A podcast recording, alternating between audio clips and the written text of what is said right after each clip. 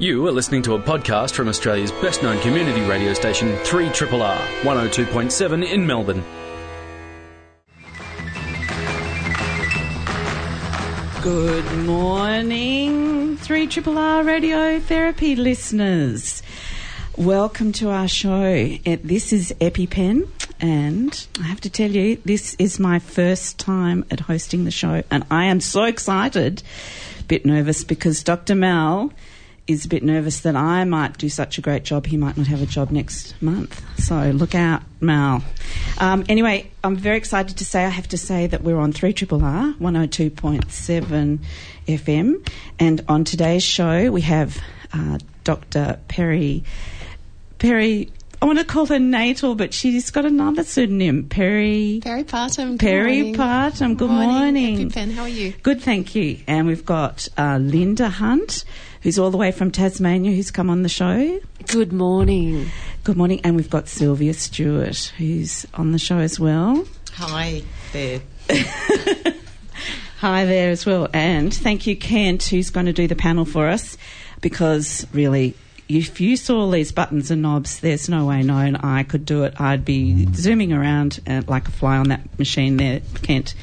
So, anyway, um, uh, uh, we've got a really good show for you today. So, I might, oh, I'm, what I was thinking of, because Sylvia's going to uh, talk, she's from Turning Point. Point, and what I was thinking of is that, you know, one of the things she's going to touch on is gambling, and uh, there was a big horse race on Saturday, and did that affect anybody here on the panel?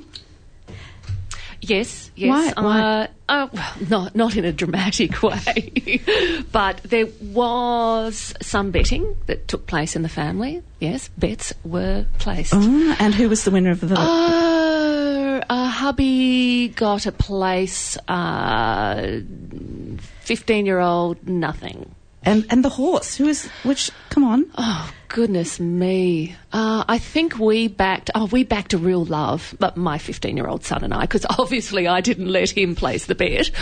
Uh, real love. I thought it was quite. Real love. Is that real the name love. of the horse? That was the name of the horse. Oh. Well, I thought I'd let you know that it was Jamaica. Jamaica? Oh, yes, Jamaica. Jamaica. J- Jamaica? Jamaica. Oh, I don't know. Anyway, not really. I didn't back it, so We've got one gambler in the room, so maybe Sylvia can help out with uh, with uh, Linda's family issues. Well, Linda, I I guess first of all is um, I'd like to ask whether this is a regular thing in your family. absolutely not. So you restricted. Oh, actually, in my family, for me, no. Uh, perhaps hubby does like a little bit of a flutter. He's been known to gamble a little bit, not excessively. Cards. Okay, so before we get launch into Sylvia's talk, I'm going to just quickly touch on catch catch up. So every week we we touch on something that's happened during the week that's pricked our interest.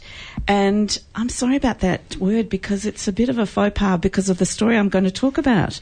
So I don't know if you're aware that the week just gone is muck up week or celebration week. So VCE students have finished their schooling. And I heard of a pretty interesting story that at one of the schools in Melbourne, the girls organised a stripper for their for their breakfast. Oh dear. male or female? It was a male stripper for some girls. And um, I was just appalled, appalled at, what- well, this would have been in someone's home.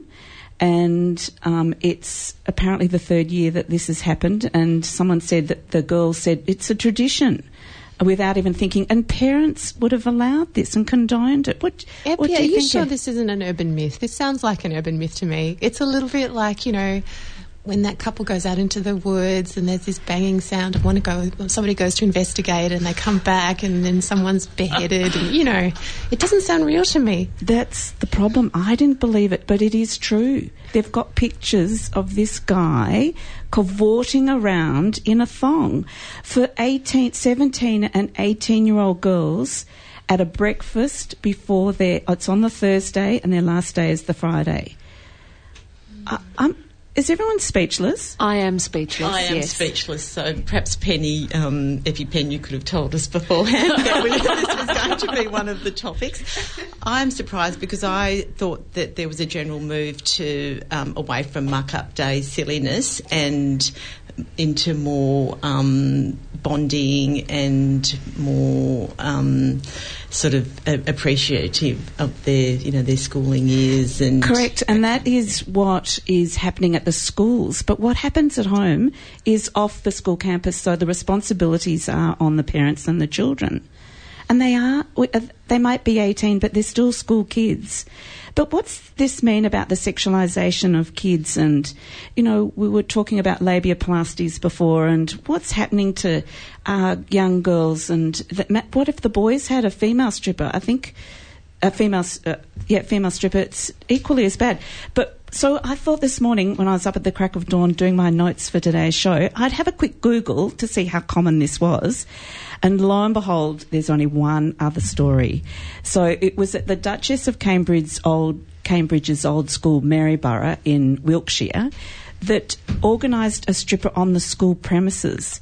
They snuck this guy in, the schoolgirls snuck him in, and there were young girls in the school on the grounds. There were 13 year olds, and this guy started dancing and taking off his gear, throwing his thong around. He didn't expose himself, but um, his name was Ross, and Oh, they've the- got his name. the Wow. film, uh, the Great footage, detail. the footage went viral, and the teachers were p- absolutely perplexed, and he was rushed off by security. But you know, what? What? Anyone? Any thoughts about what's happening? I have no thoughts, Epi. You completely blindsided me with this one. It, well, I think that's. I was speechless, and I think I still am. I, but I was disgusted, to tell you the truth. So, was the focus on the stripping or on the dancing? Because I think that's a you know that's a difference. I think we can all appreciate some male dancing and some moves happening. Um, but Fully if it's on the- maybe, Sylvia. But anyway, let's move on. So, anybody else got a bit of a catch up or anything else that's topical? I wanted to speak briefly about cervical screening. Yep. Um, because there is a group in the Netherlands that has provided some new guidelines for the frequency of cervical screening. Now, I know that you've touched on this issue with regard to the Australian guidelines recently, Epi, but uh, I suppose around the world, really, our understanding of cervical screening and, and, and our understanding of cervical cancer has been revolutionised by Sir Ian Frazer, who obviously produced the Gardasil vaccine, and that has made that has meant that millions of women will not die of cervical cancer. So, I think understanding more about how the human papillomavirus then leads to cervical cancer has helped us understand how frequently we need to screen and how screening might change when, you know, vaccines are widespread. Uh, and more recently, it, it seems that because we know that the HPV, the virus that causes most cervical cancer, takes about 10 years to go from infecting someone and for them to actually continue to harbour that infection to actually causing cytological changes in their cervix. We think that we don't need to screen quite as frequently as we did previously, particularly for women who are older and who don't have the HPV virus currently in their system. Um, so that's just, I think, something that's kind of uh, a positive for a lot of women who don't really want to be screened every two years. Uh, and particularly, I think if you're over 40, uh, in the Netherlands, they suggest that in fact you don't, and you don't have HPV, um, then you only need to be screened every 10 years or so, which is a really great thing for people who find that particular um, examination somewhat uncomfortable. I know. I said last time I was on the show it was like having a tooth extracted, and it's not that bad. Oh, I, I- I, it's, I it's it's no, it's uncomfortable, but um, I, I think all the women around the table today have probably had several, and it's just something that you do. I've even had to have colposcopies. Now that's a different kettle of fish again, because my mother took um, an estrogen when she was pregnant with me, so I'm a, in a group of women for DES exposed that had a high risk of vaginal tumours. So nothing like um, a, a pap smear. Well, I think the alternative is much worse than the procedure to p- perhaps prevent.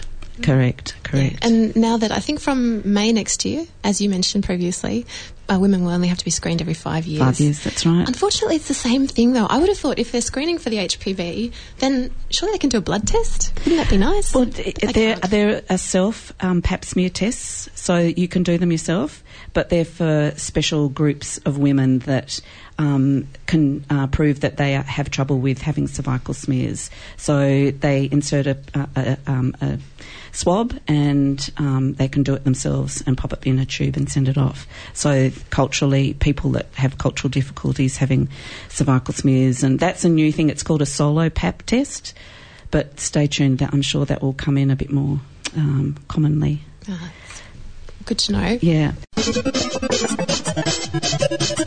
You're listening to a podcast from Community Radio 3RRR in Melbourne, Australia.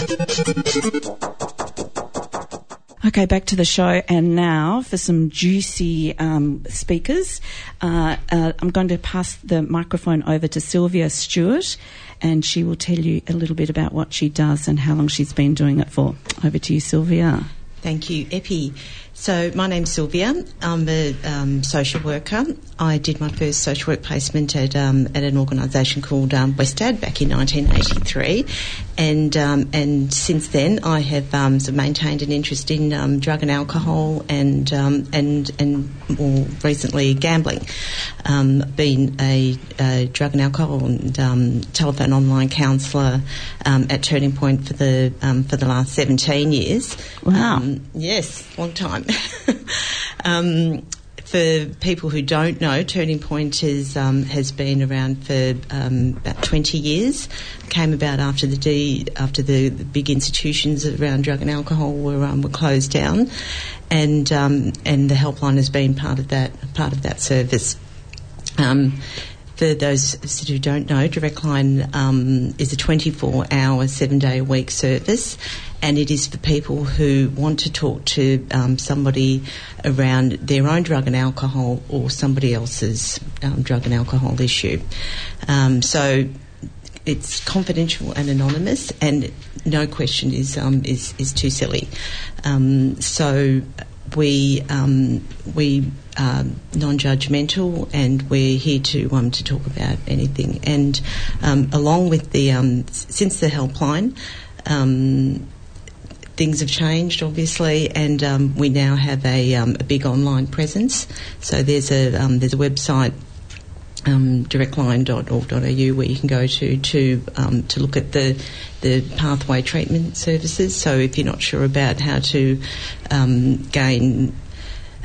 um, gain face-to-face services or access to detox rehab, then um, then you can go. You can ring the one 800 number, or you can go online to the Direct Line website. And we also have a counselling online where you can go online and have a real-time chat with um, with a trained counsellor. And we come from all different backgrounds. We're um, nurses, we're social workers, we're psychologists. And are you all trained specifically to manage the calls? Yes, yes, we have a, um, a growing model of care. Um, so it's becoming a little bit more structured, but the focus is on engagement, engagement always. So that the first thing is to um, generally bring down someone's level of distress. If um, obviously these situations can be, you know, very worrying for, um, for people with the problems as well as those affected by it. And what words? How do you do that? Well, we will say everyone has their own way of saying it, but it would be generally around how can I help you? What is it that you'd like to get out of the call today? Um, take a moment. Let's do some breathing if you, if you need to. We don't have a limit to the amount of time that we can that we're on a call. So I've been on calls for over an hour sometimes. So engagement is the most important thing. And um, you know what they're hoping to get out of the call. We'll do a, um, a brief inter- intervention. So someone might say, "Look, I just I've tried, but I just keep on drinking. I don't know what to do," and um, and we'll do some solution focused sort of stuff. So um, And you know, what, if is it what you'd if they're drunk when they ring in? um, there's no. That's okay. Um, if they're they're very drunk, well, we might suggest that they call back another time when they're not as inebriated. But um, we're generally pretty pretty nice. And, and what about non non English speaking people? What happens there? we can get interpreters straight away. hmm So um, if someone has a, a minimal amount of English, or they have a a, um, a, a family member who doesn't speak um, English very well, then we will say they can get on the phone and say, "Can we get a, um, you know, my my father's Italian doesn't speak very good English, and um, we we've got a service that we ring up and we get a, an Italian interpreter." on." straight And, and what what would be like a recent call? Could you give us an example of somebody calling in? Okay, I had a um, a call recently of a um, of a woman whose daughter was um, was using ice, and um, the daughter was living in her unit. They, her and her husband, were working elsewhere and living elsewhere, and she was very concerned about the situation with um, with her daughter, as well as um, the there was other people living there, and the place was getting trashed, and all the neighbours were complaining, and um, and you name it. And she wasn't able to talk to her own friends and family about it because of the stigma around, obviously around this, and um, and so we were able to. I was able to like reduce her fears a little bit or help her talk about her fears around her daughter's future and um, the family's future. Was mum having a, an alcohol problem, or what was? no, she wasn't. She was just absolutely beside herself, and Mhm. you know her whole life was um, felt like just falling apart. The whole family was just falling falling apart, and um, we were able to. Um, she was able to um, speak. Uh, uh, uh, face all those fears. Really, just um, talk about exactly how she was feeling, how she, um, you know, she was able instead of having to be the strong mother and, and wife for the rest of the family, she was able to just talk about her fears for her daughter. And um, together, we were able to. I was able to um, point her to some some websites that were that were helpful around um, what ICE is. The For example, that website. It's um it's you can go, get to it through the um, through that direct line website that I Mhm. mentioned earlier. But you can if you Google Australian Drug Foundation, um, they have they have that's where one of the links go to from, from that other website. But there's very good information out there, factual information from a reputable source. So I was able to um, to direct her there and talk to her about what the um, effects of ice are, the withdrawal, you know, how long it takes, you know, sort of generally, um, and so we were able to talk about that. There's um, there's services, obviously. There's self help groups for families where they can um, learn about about the about what drugs is and what drugs are and how to communicate better and all that sort of thing. There's a helpline as well. And um, we were able to get a plan together, basically, just through more information. So the idea behind Direct Line is is not necessarily that it replaces a a face-to-face encounter, but it complements it or perhaps streamlines. It's a very service. important part of the whole treatment services for drug and alcohol. Um, so people can ring up Direct Line, and I suggest that it is a good way, good way to start in in talking about what you would want to do about your own problem or about somebody else's, because we we can talk to we can refer them to the um, to the public drug and alcohol services, which which are for the last two years. It was um, that you go into intake assessment teams in your own area. So if you live in Pascoe Vale, for example, we'll put in Pascoe Vale, and we'll then give you the phone number to um, to to ring to um, to get in touch with that service. Depending on whether it's on the night or day, we can email, we can um, put you through. Um, we can also talk about so there's free services around face-to-face counselling, detox rehab, um, and then there's oh look, there's so much, and then there's self-help groups, and then there's um, there's online support. There is um, we have a structured program, six week six week program with a dedicated counsellor where um, you work through workbooks and that's like a commitment to to um, reducing or stopping your drug and alcohol use. And how do people find out about Direct Line? Is it in GP clinics? Is there an ad or? It's well, I'll give you the number now. It's one 236 and it is um, it is in the phone book. It's on the internet. It's Would um, GPs be able to advise people? I mean, I, if I was drinking heavily, how would I know that this was a line available to me? GPs know about it, Yeah. but you can Google it or you can. Um, yeah, it's So there. you'd It's been- recognise that you might have a problem and you'd Google it, and Yeah. this would pop up, especially if you live in Melbourne. Yes. Yeah. Can I ask a question, Sylvia? Um, so it's sort of a gateway to all these other services, and you might be able to advise the caller then on what might be most suitable for them and give them options locally or elsewhere. Can I ask you a bit about your thoughts about, you know, rehab and detox and those sorts of options that are available because there's been a lot of stuff in the news recently about how we don't have enough inpatient beds and I wonder if you could give us a sense of what kind of options do exist for people who call in direct line. Okay. Um, one of the um, the most important things is that when people recognise that they have a problem, um, they the most important thing is to commit to making a change and to feel empowered around being able to um, to to do something about it, to um, um, cut down or stop or um, address it in some ways. And um, and often there is that denial, but once people make that commitment, then things can change straight away. Um, we can we're there 24 hours. People can ring up every day if they want to. Um, once they have got their name down for um, for treatment, whether it's a face to face or for assessment or to go into a detox, they can make changes from you know they can be looking at where their support is, what their goals are. And, and isn't um, Turning Point under Eastern Health? So that's linked to hospital beds for detox. And you, I think you mentioned that there might be a wait list. There is, but it's um, with the public services probably takes uh, about two or three weeks to get into a detox, which is um, for about a week or so. So you know that is absolutely available for everybody. Um, then there is, as I say, there is the um, the online support. There's the, you know, there's people have a lot of support even in their own communities, in their own families. There's, um, you know, there is smart recovery groups, which are self help groups, and there's um, AA and NA.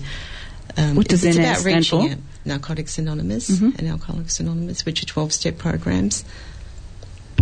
Another question, sorry, Sylvia. So does that mean that detox is not the only way to recover?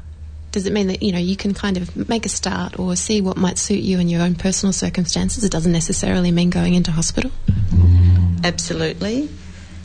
There isn't just um, um, detox isn't the only way to withdraw. There is going to your GP, and GPs can use um, consultants that are available to just to health and welfare professionals. There is um, home-based withdrawal. There is outpatient withdrawal as well, and um, and then there is sort of slowly, slowly reducing. So there, it's not just about um, going into a um, into rehab. Thank you, thank you. So, and just before we wrap up, uh, could you just do a little bit of gambling advice and help? Because I'm not sure Linda really needs it, but there are people out there, and given that we're heading into Melbourne Cup time, um, and also the racing season, this is a big time to for people to deal with some of their gambling issues. I think you, you told me a story on your way in about um, somebody that was struggling and online gambling. Okay. Yes, there's um, there's definitely a peak in calls to um, to to our service. Um, around this time of year, we have about twelve thousand calls every year around um, around um, people's gambling, and um, of course this is a you know this is a, a huge time.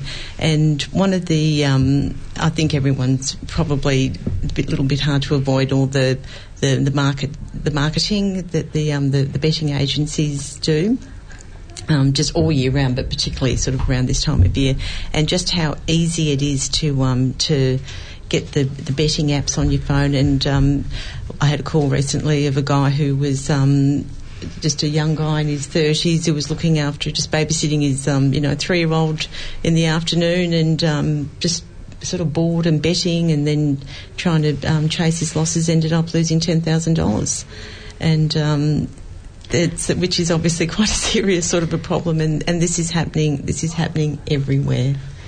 So, uh, so we we were chatting before about um, addictive personalities. So, do you think that person might have an addictive personality, or why didn't they stop? What was going on for them? Do you think, or, or even um, Dr. Peri might like to answer from a psychiatric point of view about addictive personalities? Are they do they exist?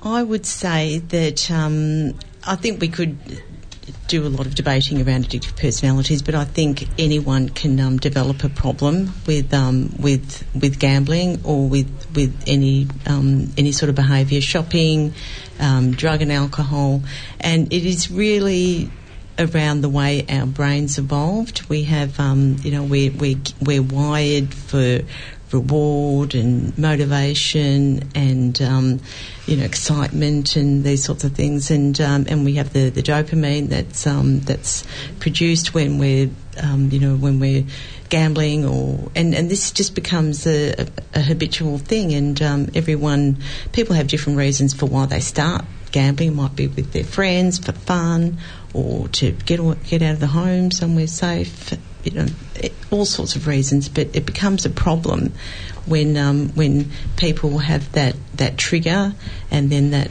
produces a, um, a, an urge, a desire, and then you reward that that urge through the behaviour, and then it just goes round and round and round. And um, and the beauty of a service like um, Gamblers Help on Gambling Help Online or Gamblers Helpline is it's just about breaking that cycle that engaging your prefrontal cortex to control that that primitive part of the brain which has um, developed this um, this cycle, mm-hmm. and it can happen to anyone, mm-hmm. absolutely anybody. Mm-hmm.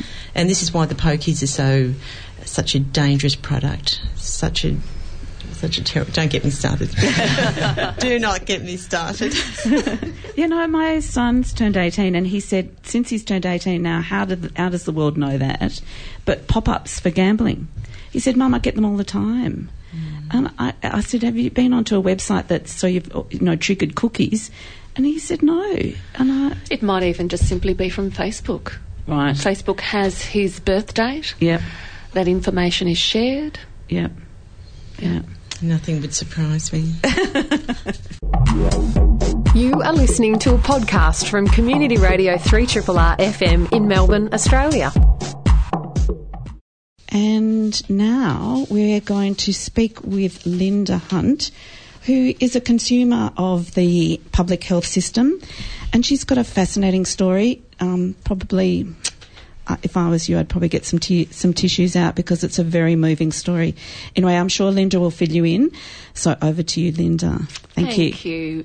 EpiPen? Is this, is what? Epi? Epi. Thank you. Thank you. Well, look, it has been quite an extraordinary six weeks that my family has gone through. My 21 year old son, Mitch, uh, presented to the emergency department in Hobart on the 3rd of September. He had another bout of pneumonia. It was his second for the year.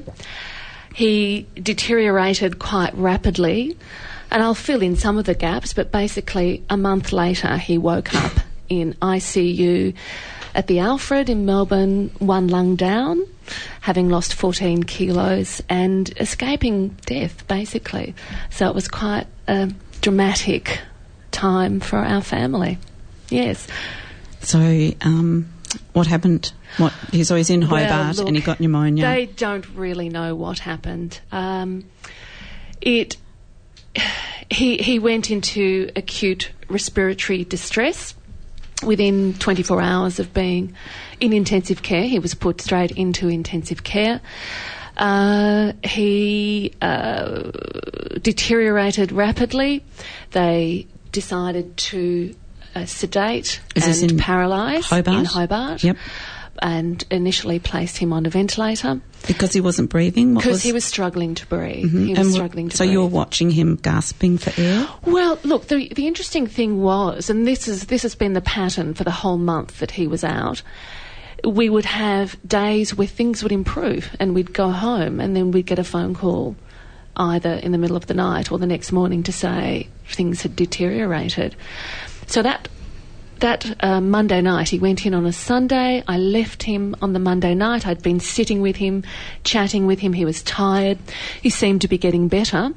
I left him at about 7 pm and I got a call at midnight to say he's deteriorated. We've had to knock him out, basically. So it's it's often referred to as an induced coma because you can't be awake on a ventilator. It's horrific and it's uh, intubated. He, he, was intubated, yeah.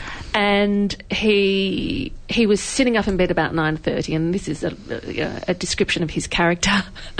he was sitting up in bed at nine thirty with all of the staff around him, struggling to breathe, but was still on his mobile phone texting friends. Two minutes before they put him under. Uh-huh. So he's uh, quite a tenacious little bloke. So mega doses of antibiotics, IV antibiotics. Mega, from the moment he he arrived in in the emergency department, mm-hmm. mega doses of antibiotics. They weren't sure what they were dealing with, and it's also very hard to look at a lung when you can't go inside. Even a CT scan or, or X-rays and ultrasounds will only show the doctors so much. So he was put on the ventilator, things started to improve, it was looking good, and then we got another phone call that I think after a couple of days he's deteriorated overnight. We've got no choice but to put him on a type of heart lung machine. Which is an ECMO, which stands for extracorporeal membranous oxygenation. Which Beautiful, basically well done. That is not a hard thing to say. Yeah. Now you know why it's called ECMO. ECMO. so basically, extracorporeal out of body. Yeah. So they put a very large tube into his uh, right groin, into a major artery, take the blood out, run it through a machine which puts oxygen into it, takes the carbon dioxide out, puts it through another large uh, cannula spot in the left groin and into an artery which deposits the blood close to his heart.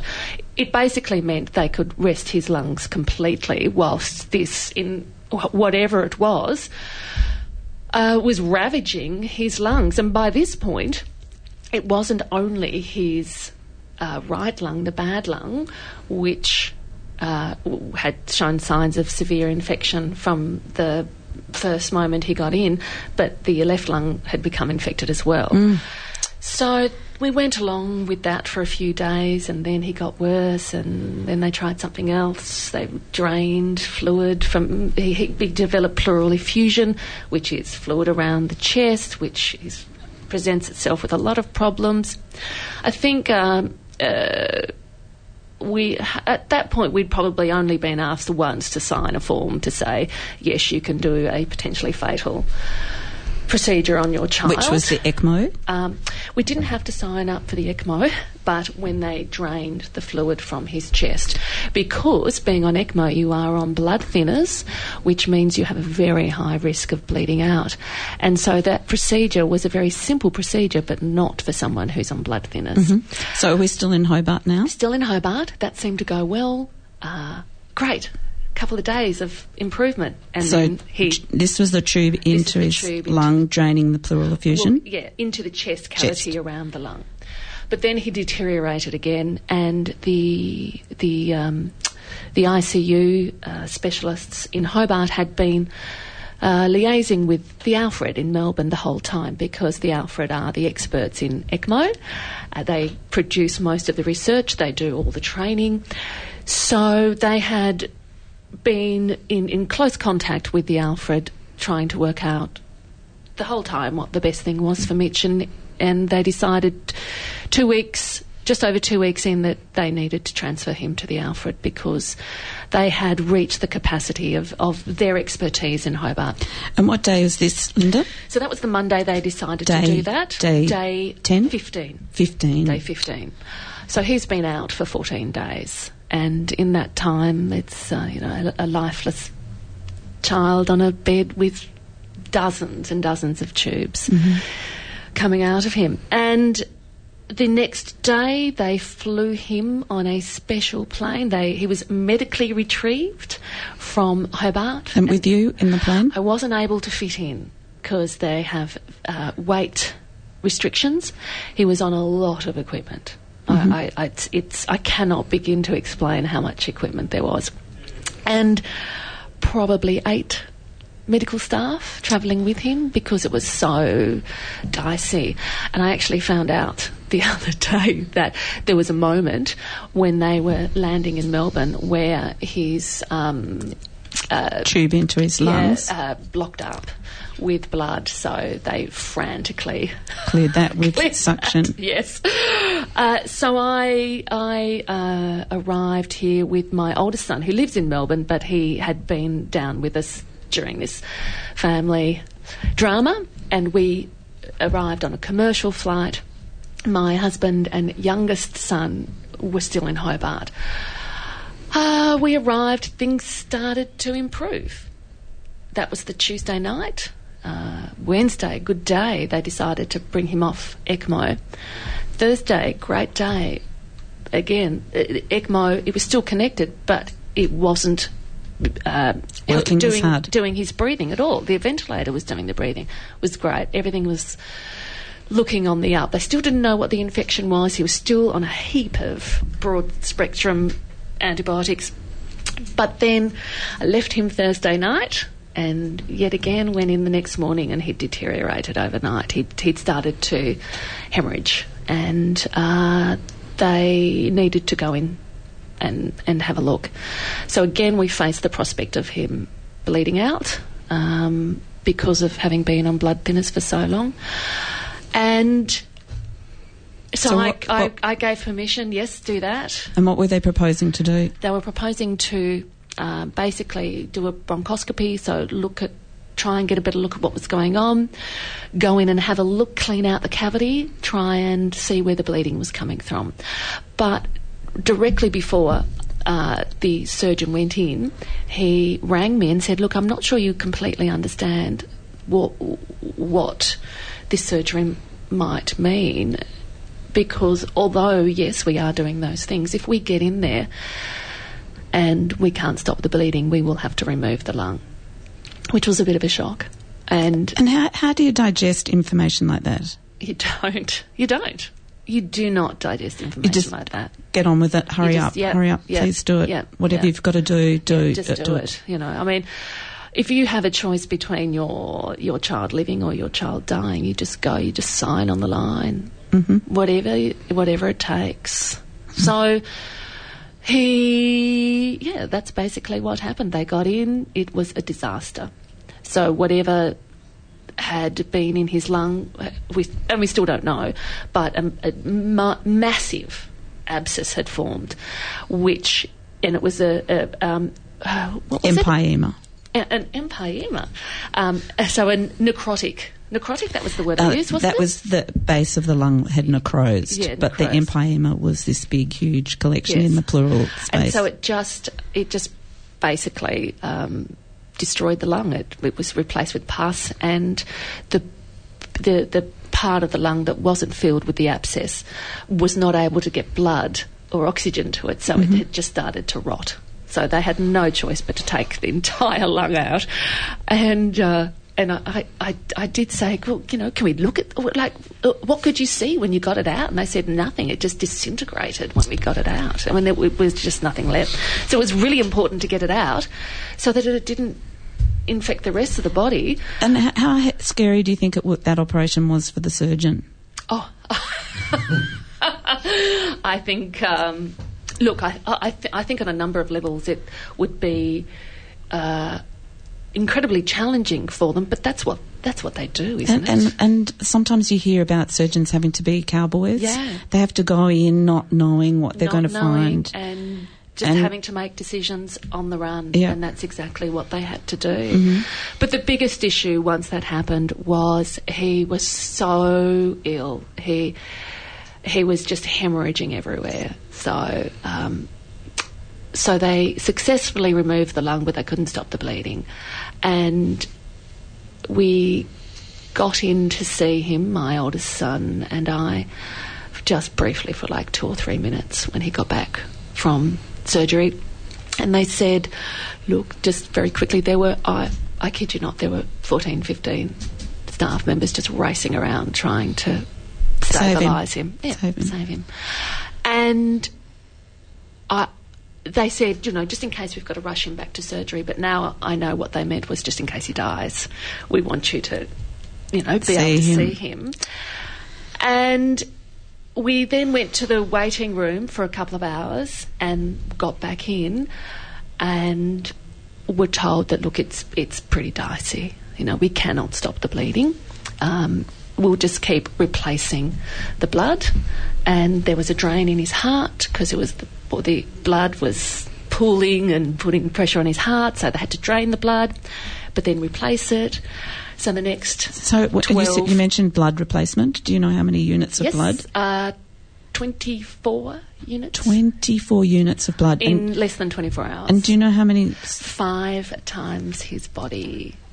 So he's virtually and five times. Yeah, a new replaced, person. Yeah, Yeah. yeah, He was a little bit freaked yesterday when he realised that it was somebody somebody else's blood. but that, yeah, it was was you hours. reassure him it's been heavily oh, screened. Oh yes, yes. Very good blood. Yes. Oh well, you know, EpiPen and I did have a little bit of a joke at one point that you know I could have donated blood because we are both A negative, just just as they did, you know, in the Mash days, just put the um, Cannula into your arm. me and straight into him. But you know, I would have passed out. But I would have done anything if I had to. But uh, look, the 12 hours uh, was pretty dicey. We, I got a phone call at 6:30 on Saturday morning to say, well, look, he's actually worse than he was last night. Um, we cannot stop the bleeding. He's developed coagulopathy, which is an inability to clot, Clot. which is not a good thing. Uh, yeah, there's nothing. There is nothing more we can do. The surgeons have decided not to go back in and operate because there's not one source of bleeding. There are multiple sources of bleeding. So we we pretty much resigned ourselves to losing Mitch that morning. You did. Yeah, yeah. Well, Mark and I did. We thought he was gone. Yeah. Um, and we went in a couple of hours later with the other boys, and the bleeding had started to slow. And over the next 24 hours, it, he pulled through. And he's a 21 year old male, so looking and caring for somebody that age is pretty optimistic. You have an optimistic feeling. Absolutely. He came from a very good base. Yeah. He's, he's fit, um, healthy, perhaps, you know, like most 21 year olds. He, you know, he works hard and he plays hard. Those, those habits uh, now have to change. Mm-hmm. And that, that will be hard, but he's So very accepting of that. He survived and he's well. He survived. And where is he now? So he's still in the Alfred. He's in a ward. Tomorrow we are being medically transferred back to Hobart. So that's very Woohoo, exciting. woohoo. And he, look, he's a skeleton, basically. He lost nearly 15 kilos. And he's very thin. He looks like he's just been released from Changi. Yeah. So, um, just a couple of questions before we move on to the next story. But um, so, um, why did you stay by Mitch's bed 24 7? Well, look, they wouldn't let me stay 24 7. Uh, they were quite adamant, both in Hobart and, and in Melbourne, that you don't need to do that. But the, the reason people do that is because they have a Hollywood notion that um, you stay by the patient's bedside. But that does not help the patient at all. It only helps the person. But for me, I, I enjoyed is not the right word. I needed to be there as much as I could, uh, to be physically close to him, to to massage his feet or hands, or clean his face, or brush his hair. It it helped me cope in in a strange way. I don't know why. Perhaps it's the mothering instinct. Whereas my husband and my two other sons really struggled to be in that room. They they struggled to see him in that way.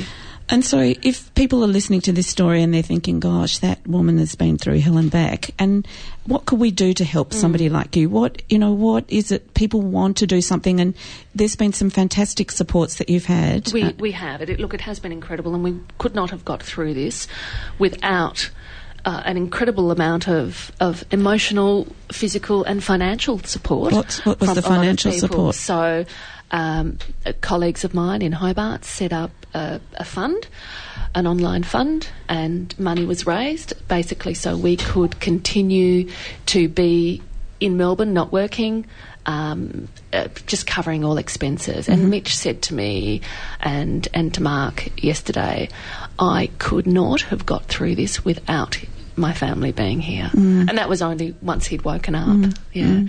three triple in the interest of really moving along, sorry, Peri-Partum, but we've left you with only a tiny bit of time about an incredibly interesting story. So, quick, go. Yep, I'll talk really quickly. So, um, in brief, uh, I want to talk a little bit about the oral contraceptive pill because there was this very large study that was published at the end of last month, um, just trying to uh, investigate what the links might be between taking the oral contraceptive pill and depression. So I might just very, very briefly talk a little bit more broadly about depression and sex hormones in general because it's useful to have a bit of a frame in your mind when you think about this particular issue. So we know that um, women have about twice the rate of depression as men do. And that seems to happen all around the world and in lots of different linguistic and cultural contexts. Um, and that's not true for people who, um, for kids and people who are prepubertal. So we think there might be a hormonal link. And certainly also there's been, there's a lot of anecdotal research which suggests that that might be true. We know that women um, who are going through menopause have mood changes at that time. We know that people who are premenstrual have some mood changes and irritability at that time. We also know that women who are pregnant and then in the postpartum have these mood fluctuations. So we have always thought that there might be a connection between female sex hormones and depression or mood instability. So, uh, what these Danish researchers did was they studied all the women in Denmark because they have these fantastic data linkages. Don't they ever? Yeah, very. I'm very jealous. Uh, and between the uh, the years of tw- 2000 and 2015, so all women aged between 15 and 34, and then uh, they excluded all women who might have a pre-existing vulnerability to depression, so who had previously been diagnosed with depression or who had previously been prescribed an antidepressant. Uh, and then they identified those women who didn't have that history, who then started taking the oral contraceptive pill. They followed these women and saw if subsequently they were diagnosed with depression, either in an inpatient or an outpatient clinic, because all the clinics, mental health and other health clinics in Denmark are public. And they also then uh, tested to see if there were any people who might have not been diagnosed with depression but then were, di- were prescribed an antidepressant. So, very large study, about a million women actually in the final study. That was my next question. Yeah. That's impressive. Very impressive, quite a highly powered study. Um, and there were some interesting results. Um, I suppose uh, women who are using all kinds of hormone contraception were slightly more likely to be diagnosed with depression overall. So, about a relative risk of 1.2 or 1.3, depending on what kind of oral contraceptive they were taking a progesterone only or a combined contraceptive. However, women who used an implant or a patch were twice as likely to be diagnosed, and women using a depot were three times as likely to be diagnosed with depression as women who were not on any kind of contraception. So I think that's the big news. So just tell us um, what a depot Provera, Provera injection is. Is that a higher dose or? Well, there are a lot of questions that are raised by this study. So, not necessarily dose related, it might be about the kind of hormone that they use, um, and it might also be about lots of other factors that they haven't really tested for, social factors or cultural factors. But I think that's a really big headline that uh, might have gotten missed in the discussion about the oral contraceptive pill. Uh, because actually, I don't think it's the oral contraceptive pill that is the big news in this study. Um, I just think that there's a lot more women who are prescribed the oral contraceptive pill than who take, you know, patches or depots or, or implants. The other thing that was really interesting about this study was the fact that young people are particularly vulnerable. So, if they're looking at adolescents between the ages of 15 and 19, these women were nearly two times as likely if they were using the combined oral contraceptive pill to be diagnosed with depression or to take an antidepressant. And if they're taking the progesterone only pill, they were even more likely to be diagnosed with depression, so 2.2 times the relative risk. Um, but again, the much increased risk with the non oral products like the patch or the implant or the depot um, was present in this young population as well. They were three times more likely to actually be diagnosed with depression than any, as anyone who wasn't on the oral contraceptive pill. I know that I've got to stop talking, um, but I, I, suppose that the the thing that I would take from this study is that um, there are lots of reasons why people might take the pill, and there are lots of very good reasons why contraception is really important. Um, you know, to maintain people's lifestyles and, and their freedom of choice. I think that in the individual, you really need to think about how it will affect you, particularly if you have a vulnerability to depression, and you need to consult with someone if you need to minimise the risk that the oral contraceptive will impact on your mood. Mm-hmm. I think we need to talk about that one a bit more. Mm. It's a very interesting mm. topic. I'd really like to thank particularly Linda and Sylvia who've given up a Sunday morning away from their families to spend some time for free, community spirited women talking on radiotherapy. Thank you. Thank you. I feel that if people are not too embarrassed to take off their clothes to wash the genitals with soap and water, literally with people they don't know and will never see again, Whole business still turns me off. It all sounds a little sick to me. be a little tolerant. Triple R. You have been listening to a podcast from Australia's best known community radio station, 3 Triple R, 102.7 in Melbourne. For more podcasts, information about upcoming events, and our live stream, please visit our website at rrr.org.au.